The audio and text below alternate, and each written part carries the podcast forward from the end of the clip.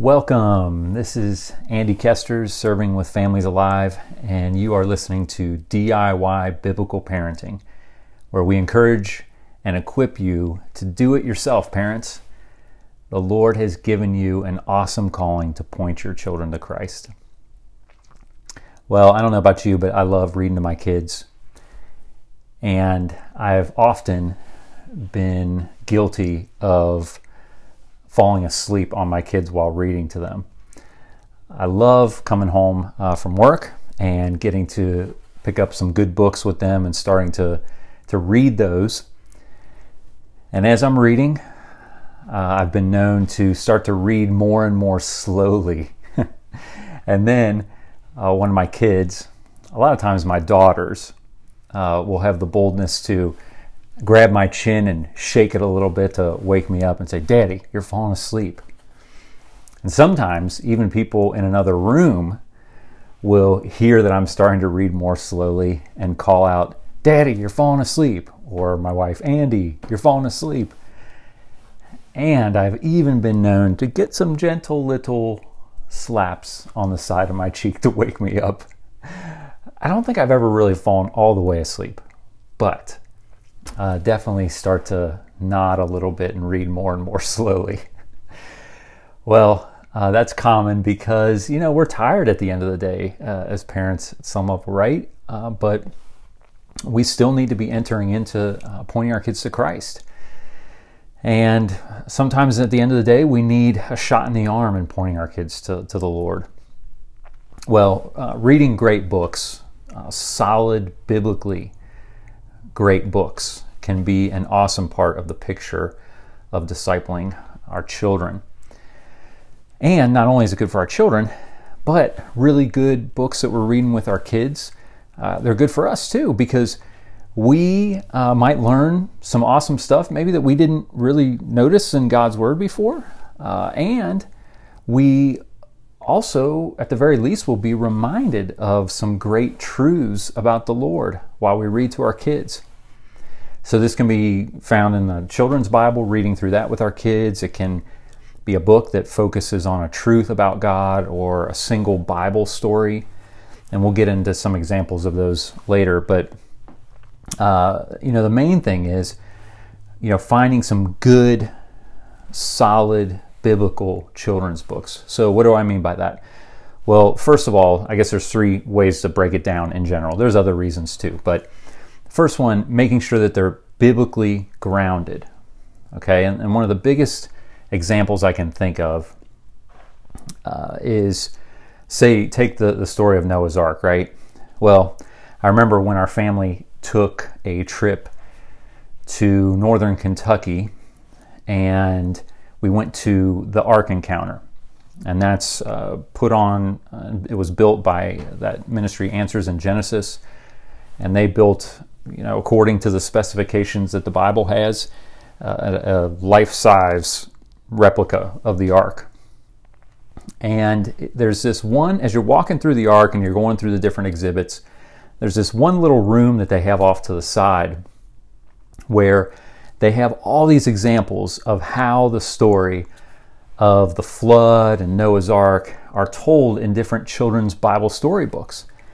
And one of the things that you see in one, how they compile these different stories is that often it's not told in a biblically accurate way.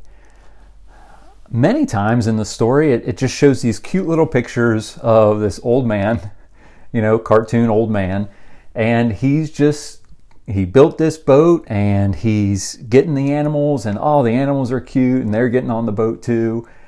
And then they're you know the waters come and and then you know he sends out the dove and so you know in the end you you don't really get a sense for the real purpose of the whole flood coming and why Noah was getting all the animals on the boat in the first place.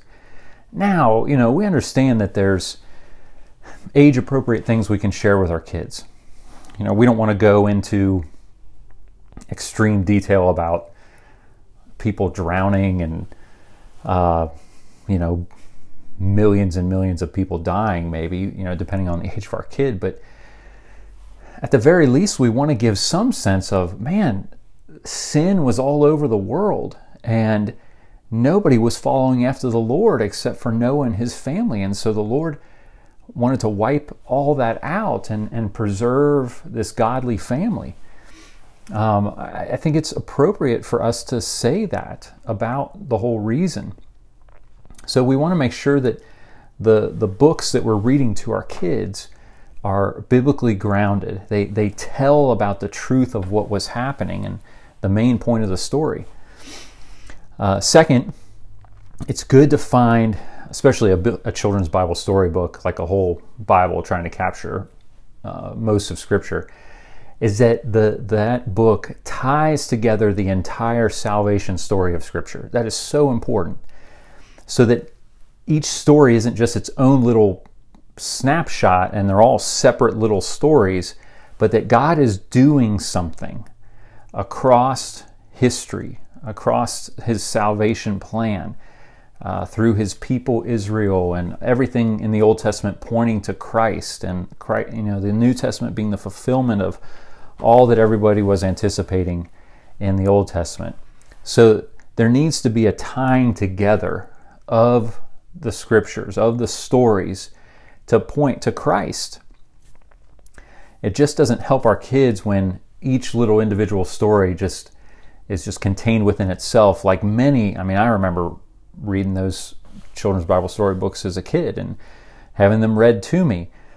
And then even when I'd go and I'd teach Sunday school classes sometimes at at church, and we'd read books uh, to the kids or a children's Bible storybook. and so often it's just like, okay, this happened with Moses, and this happened with David and Goliath, and this happened with Solomon and and so you just got all these different separate little disconnected stories and they weren't tied together because scripture is tied together. So it's so important that we find a book that's showing us the grand scheme that God is doing in his word to point his people to his son Jesus. Now the third aspect is kind of connected to that where we want to make sure that the stories that we're, we're reading to our kids doesn't focus so much on the individuals in the stories as though they're the main hero.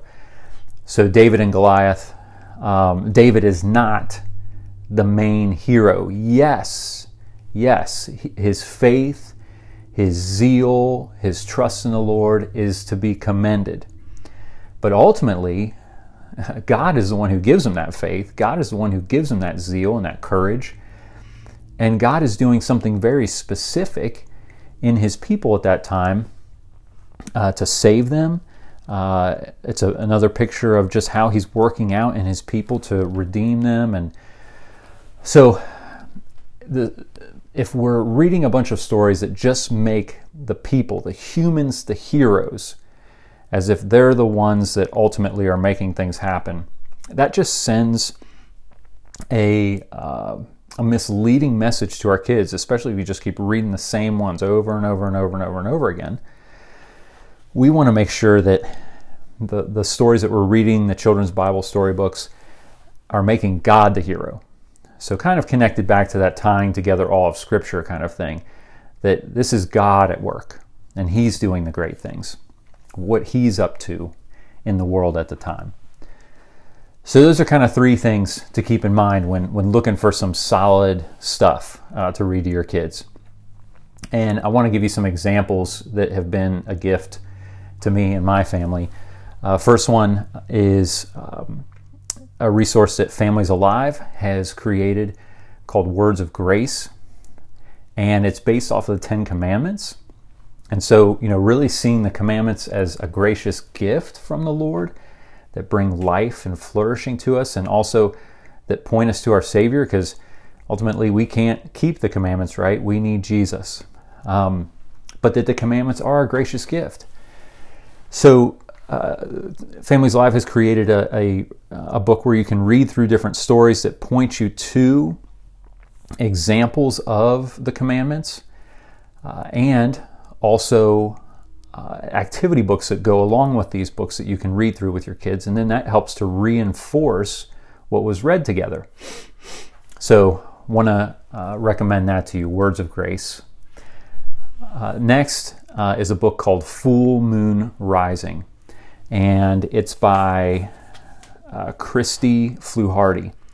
And it's this great book about how the moon just brags and brags and brags on himself about how he's so bright and the light that's coming from him is so wonderful and glorious until he realizes that uh, he reflects the light of the sun. And so he's humbled, and uh, there's, a, there's that message in there of, you know, the great things that we do uh, are meant to reflect Christ, uh, and that we can't brag about how good we are and everything, but goodness comes from the Lord. So, Full Moon Rising, great book to read to your kids. Pictures are really cool. Next one is uh, The Garden, the Curtain, and the Cross. And when you talk about tying together scripture, this one does it in a great way for sure. So it starts out, you know, in the garden, Adam and Eve, everything's great. Fall comes, um, sin comes into the world. And so then, you know, they're locked out of the garden. They can't go in because of their sin. And then it goes to the curtain that is put up in the temple, well, the curtain that's in the tabernacle and the temple that would separate God's people from God's presence because of their sin.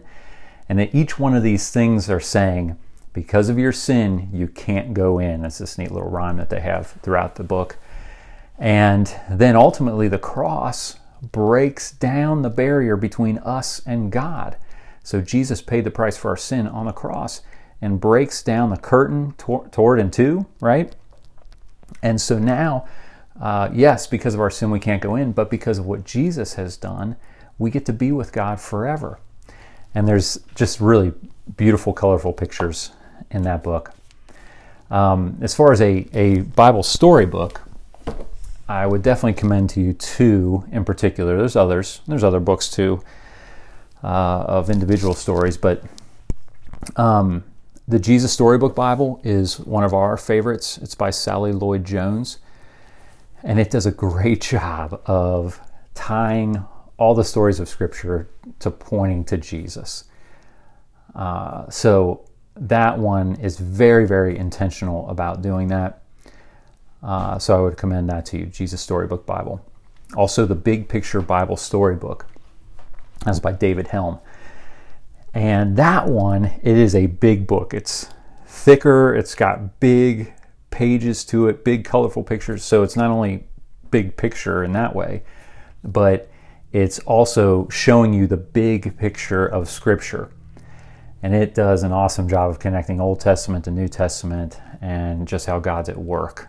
So, Big Picture Bible Storybook by David Helm. Some publishers that have just consistently put out good stuff that I would just say, hey, you go to their websites and you look for some good stuff. Um, first, go to familiesalive.org. Great resources on there, like the Words of Grace that I told you about. Uh, second of all, uh, New Growth Press is a great publisher, consistently putting out solid stuff for kids and parents. Also, the Good Book Company uh, they're another one that I've come to trust and really haven't been disappointed uh, by the things that they put out. And then lastly, Crossway. They consistently um, are publishing great books for kids. Uh, all those publishers actually, uh, the stuff that they put out in general, whether it's kids or adults on a variety of subjects, uh, is all really solid stuff. So now you can go spend some money. to be able to read about the Lord to your kids, though, right? Uh, so that's a good thing. Good thing to spend your money on. And remember, it's just so easy, you know. Hey, let's read this together, and and then your kids will ask questions. You know, they'll say, "Oh, what about this?" And then you can you can be like, "Hey, look at this. Look, what is this saying about God right here?" So you can use the reading of the book to launch into conversations with your kids, and that they can be learning about the Lord, and you can be reminded about how great the Lord is along with your kids. So, a neat way to do it. Now, just remember don't fall asleep reading to your kids, or you might get a little slap to the face, which would be warranted, right? Um, but I pray this, that this was helpful, and may the Lord bless you in your efforts as you point your children to Him. And remember, be encouraged you have the backing of the Lord in this. Thanks for listening to DIY Biblical Parenting.